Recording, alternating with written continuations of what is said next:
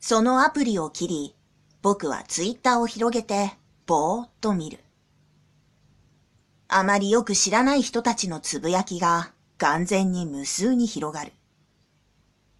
僕はしばらく見ていたが、少し気持ち悪くなって、ツイッターも閉じ、スマートフォンの電源を落とし、目をつぶった。薄目を開けて、目の前にいた女の子をもう一度観察する。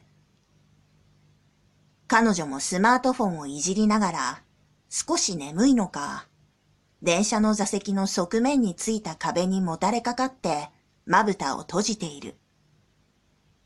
ふっくらと頬についた肉が、彼女に丸い印象を与えていた。